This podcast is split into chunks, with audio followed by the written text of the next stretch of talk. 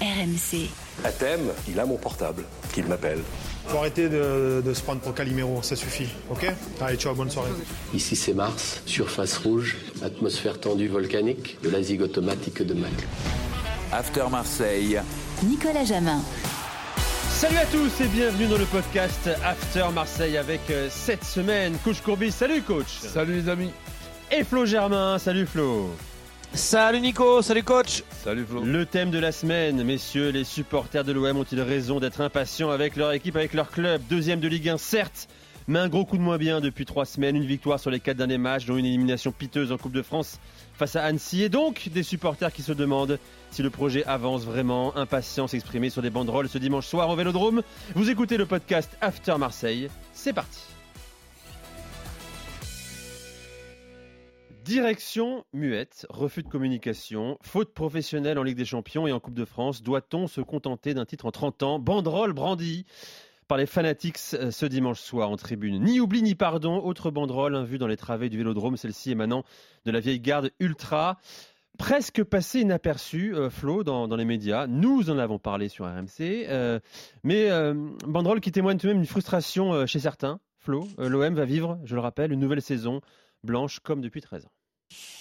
Oui, euh, alors en fait c'est un vélodrome qui est un peu partagé parce que le vélodrome est plein euh, à craquer. Euh, Marseille, enfin le vélodrome enchaîne les guichets fermés depuis le début de saison et, ça fait aussi la fierté d'ailleurs du club, hein, de, de l'OM qui, qui, prend plaisir à l'annoncer à chaque fois hein, avant les matchs que, le stade va être plein. Et, malgré tout, il y a une, une envie d'aller au stade.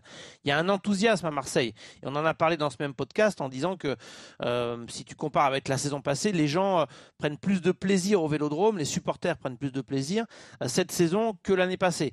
Bon, euh, malgré tout, il y a des résultats qui, euh, on, tu l'as dit, euh, bah, sont désormais bah, moins au rendez-vous en, en, championnat et il y a eu ce couac aussi en, en, en, Coupe de France. Je rappelle Flo qu'il y a un mois, beaucoup rêvaient d'un doublé. Hein. Certains. Wow. Beaucoup ouais, non, ouais, ouais. certains. Beaucoup non, certains. voilà. Certains rêveurs.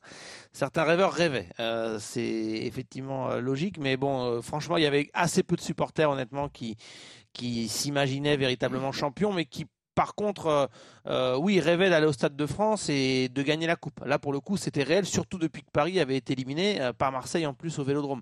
Donc, en fait, euh, faut pas sous-estimer le mal qu'a fait cette élimination contre Annecy. C'était pas juste un couac de quart de finale contre une petite équipe, c'était bah, finalement l'espoir d'un titre parce que là, ça fait trop longtemps. Il y a un ras-le-bol général. Euh, il y a même euh, l'idée que ça va. Nous, cette année, nous fêtez pas les 30 ans là, les 30 ans de la Ligue des Champions en 93. Ça, je l'ai beaucoup entendu de, mmh. des supporters marseillais qui disent ça va. Et d'ailleurs, le sens de la banderole, il est là, de, des fanatiques qui disent faut-il se contenter d'un titre en 30 ans? Euh, Et ça, ça, c'est un message fort comme celui de de la vieille garde ultra qui avait aussi euh, balancé un petit tweet euh, ces, ces, ces, derniers jours en disant que eux, ils pensaient surtout à la jeune génération parce qu'il y a beaucoup de jeunes au stade aussi. Hein, et les jeunes qui ont évidemment 10 20, euh, 30 ans euh, n'ont pas vécu ou presque de, de, moments de, gloire, si ce n'est le titre de champion en, en 2010. Donc il y a cet agacement quand même, mais malgré tout, il y a un stade euh, qui, qui, pousse encore derrière son équipe et qui euh, ne, ne, siffle pas trop encore, même s'il y a eu quelques, quelques, allez, quelques petits sifflets après le, le, match nul contre Strasbourg. Coach, le, le 3-0 au Vélodrome contre Paris, élimination euh, que Flo a rappelé contre Annecy, le manque de succès au Vélodrome également. Euh, tu comprends la, la, la frustration, voire l'impatience de certains supporters marseillais? Ben, on, peut, on peut la comprendre, mais quand vous voulez euh, séparer et dire certains en ce qui concerne le, le, le doublé, j'ai suffisamment euh, d'amis d'enfance, je n'ai pas vu un qui n'espérait pas gagner la Coupe de France presque en, en, en étant sûr, puisque l'ogre n'était plus là et l'OM avait su profiter de cette absence d'Mbappé peut-être pour pouvoir se qualifier. Et en ce qui concerne le, le championnat, si tu fais un doublé, pardon, si tu fais un doublé vice-champion et vainqueur de la Coupe de France, eh bien on, on, on, considérera que c'est un, un doublé euh, quand même. Et après, c'est pas un doublé. Ben là, là, tu. C'est pas, pas, un doublé, mais c'est quand même. Tu considères qu'il y a le championnat du PSG, il y a un autre championnat que Marseille remporte. Ouais, ouais, voilà, pas mal. Et si par okay. exemple. Bon, bah, si donc on vise le, le titre euh, de la deuxième place encore, là, tout va bien. Si par, l'autre championnat. Si par exemple, vous, vous, vous me dites que quand on se retrouve après avoir, effectivement, je le signale à moi aussi, battu le Paris Saint-Germain et éliminé le Paris Saint-Germain, de, la Coupe de France et que tu te retrouves à 5 points de Paris Saint-Germain et de te dire, tiens, un gros match de l'Olympique de Marseille, les 65 000 euh, spectateurs, même s'il y a Mbappé, on peut les battre et revenir à, à, deux points. Mais celui qui n'est pas, pas d'accord avec ça et, et qui espère pas ça, c'est qu'il ne s'est pas compté. Donc c'est, Écoute, où c'est qu'il est lucide hein? Où c'est qu'il est, lucide, en, voyant, en, voyant, le Paris Saint-Germain de cette année, comme vient de voir encore contre Brest Ça va. Tout le monde aussi a vu les matchs euh, de l'OM qui étaient plus en difficulté contre Nice, contre Monaco, euh, etc. Je veux dire, euh, moi, je, l'affirme à Marseille, il y avait assez peu de rêveurs euh, qui osaient véritablement penser au titre. Alors évidemment, euh, il y a le jeu de des calculs où quand tu reçois Paris, tu es à, à 5 points et tu peux peut-être effectivement te dire si on les bat, on va être à deux, euh, etc. Mais honnêtement, ça, relevait plus du, euh, rêve que euh, d'un vrai objectif chez les supporters. Enfin, c'est vraiment le sentiment que j'ai moi à, Marseille, hein, que la Coupe de France était un objectif et tellement c'est un objectif, je te dis, dans certains groupes de supporters ou même d'autres indépendants, on se disait allez, on va, comment on va monter au Stade de France? Enfin, les Marseillais s'y voyaient déjà autant le championnat, coach, euh, on, savait très bien que ça, ça, ne dépendait pas presque que de Marseille, parce qu'en fait, si Paris se met à accélérer, euh, ça, ça devient compliqué. Bon, parlons du coach, Igor Tudor. Est-ce que son image euh, est en train doucement de s'effriter ou pas, mon cher Flo, après cette, cette série? De s'effriter, euh, je sais pas, parce que globalement, euh, je te dis, les, supporters marseillais euh, euh, voilà, apprécient le, jeu proposé par, par l'OM d'Igor Tudor, mais il y a des critiques, certains ne comprennent pas qu'il y ait assez peu de turnover, certains n'ont pas compris ses choix en fin de match contre Strasbourg, notamment le euh, le fait de, de, de, de, reculer quoi hein, et, et peut-être que Igor Tudor mm, bah, euh, gagnerait à, à, répondre à ces questions-là parce que le, le petit défaut qu'on peut lui trouver et je pense que c'est important justement après dans, dans le jugement que peuvent avoir les supporters euh, c'est que Igor Tudor réponde véritablement à ces questionnements. Et, et j'ai remarqué sincèrement que après Annecy après Paris et là après Strasbourg il, il, a tendance à esquiver un petit peu. Oui, à, la question regrettez-vous vos choix en fin de match voilà, Strasbourg parce que honnêtement, il dit non absolument euh, pas. Euh, il oui, carton rouge, voilà. Igor Tudor, euh, enfin, les, les, critiques globalement sont positives. Euh, si tu prends l'ensemble de la saison, euh, vraiment, hein, les, euh, les, les, gens ont été surpris. C'est parti de loin parce qu'il y a eu ces sifflets avant même qu'il débute le pauvre la, la, la compétition, enfin les, le, le, championnat. donc globalement, c'est positif. De temps en temps, surtout quand tu es coach à l'OM, c'est normal que qu'il y ait quelques remarques qui piquent un peu. Et je trouve qu'il mériterait peut-être à à entrer dans plus de sincérité et parfois répondre aux questions qui fâchent parce qu'il y en a et notamment après le match contre Strasbourg. Coach, euh, comment tu juges déjà la, la, la prestation d'Igor Tudor hier soir face à Strasbourg? C'est important parce que c'est ce que beaucoup de supporters marseillais pointent du doigt. Euh, ce changement tactique en, en, fin de rencontre à 2-0, certes à 10 contre 11. Euh, Est-ce que tu penses qu'il est moins inspiré? Est-ce qu'il est responsable aussi, évidemment, non, y a, de, ces, de, ces, trois semaines compliquées évidemment, à Marseille? il y, a, il y, a des périodes où tu es plus ou moins inspiré. Ça, on m'a suffisamment entendu le, dire. Et après, la, saison de, l'OM, il faudra d'abord la laisser terminer. Et après, on, fera le point un petit peu sur ce qui a été bien, sur ce qui a été moins bien, sur ce qui a été pas bien du tout. Moi, dans le, dernier match que je viens de, voir, ce qui m'ennuie et ce qui me dérange, et, je te dis, et tous mes potes avec qui je, je, discute, qui sont vraiment chauvins, et, comme moi aussi, mauvais perdant, de mauvaise foi, ok, mais on en est arrivé pratiquement à être d'accord que toutes les équipes, y compris Annecy, qui viennent au stade de Vélodrome maintenant, sont presque persuadées de marquer au moins un but. Mais ça devient quand même, euh, ça devient quand même emmerdant. Donc tu es, tu es l'Olympique de Marseille, que tu peux avoir des envies d'aller marquer, ok, d'accord, mais avec un minimum de, de, de, de solidité. C'est pratiquement une obligation. Ça, il faudra faire le point, il faudra faire le, le, le bilan. Tu me dis que le style Tudor a quelques limites. Ah ben oui, mais si, si, si, tu veux, ce, ce, qui est quand même ennuyeux, les amis, et ça, Tudor est obligé de, de le constater, c'est que tu as un OM avant de dire oui, depuis l'expulsion de, de, de Balerdi, mais avant l'expulsion de, de Balerdi, Mais j'ai dit, c'est- qui qui est, qui est 16e là, de ces deux équipes que je vois euh, dans, dans ma télé ou c'est ma télé qui, qui, qui, mar- qui marche pas là? Donc, C'est vrai qu'il faut pas oublier qu'à la première demi-heure, c'est Strasbourg qui se crée euh, Voilà, 4 mais ou j'ai- 5 mais j'ai dit, occasions. mais on est où là? À 11 contre 11. hein. Ah, ah, donc, et, et- et- et ça, Tudor et son staff est obligé de le constater. Maintenant, il n'y a plus le problème. S'il y avait le problème des matchs tous les trois jours, là, c'est même pas pessimiste que je serais. Je pense que l'OM ne terminerait pas dans les cinq premiers. Mais là, maint- maintenant, avec un match tous les, tous- les huit jours, je vois l'OM pour ce sprint euh, final. J'ai regardé un petit peu le, le calendrier. Tu es sûr, pratiquement, sauf catastrophe, de, gagner au moins 5, voire 6 voire matchs. Cette place de deuxième, avec un match qui sera un match à 6 points contre, contre Lens, on a quand même eu allez, la, la bonne idée de clôturer cette semaine avec euh, un très moyen match de l'OM à Rennes, mais trois points qui, qui sont quand même euh, énormes par rapport à la prestation. Donc, il y a cette coupure internationale, il y a la possibilité de récupérer. Je ne pense pas qu'il y ait beaucoup de joueurs qui seront avec euh, le- le- leur sélection. Donc, je suis optimiste pour le sprint final. Flo, est-ce qu'on parle d'un coup de pompe physique euh, côté, côté Marseille? Il y a ce style Tudor qui est assez énergivore malgré le rythme qui s'est ralenti. Euh, un match Oui, par semaine, oui. coach l'a dit. Non, mais c'est l'un des paramètres, c'est clair. Euh, Après, c'est vrai que euh, il y a, il y a plus de Coupe d'Europe, il y a plus de Coupe de France, donc euh, évidemment l'OM euh, peut se reposer en semaine, mais euh, le, le, le style euh, prôné par Igor Tudor, le peu de turnover au final, parce qu'il va tourner à, à 13-14 joueurs hein, euh, véritablement impliqués dans euh, dans, Ah, dans les n'y a pas de rencontres. blessés hein. et de suspendus, c'est toujours les 9 ou 10 euh, même. Ouais, exactement. C'est quasiment un 11 type, enfin, allez, 12-13 joueurs vraiment qui, euh, qui sont concernés. Et hum, voilà, malgré le fait qu'il n'y ait pas de match en semaine, honnêtement, je pense que la trêve internationale va faire du bien à, tout le monde et peut-être aussi euh, à Igor Tudor le premier. Euh, D'ailleurs, je crois savoir qu'il y aura quelques jours de vacances, qu'on va vraiment euh, couper lui, lui aussi pour s'aérer un petit peu et se vider la tête parce que l'OM en a besoin. Mais honnêtement, c'est une explication. C'est une explication, tout comme ce qu'a expliqué Roland.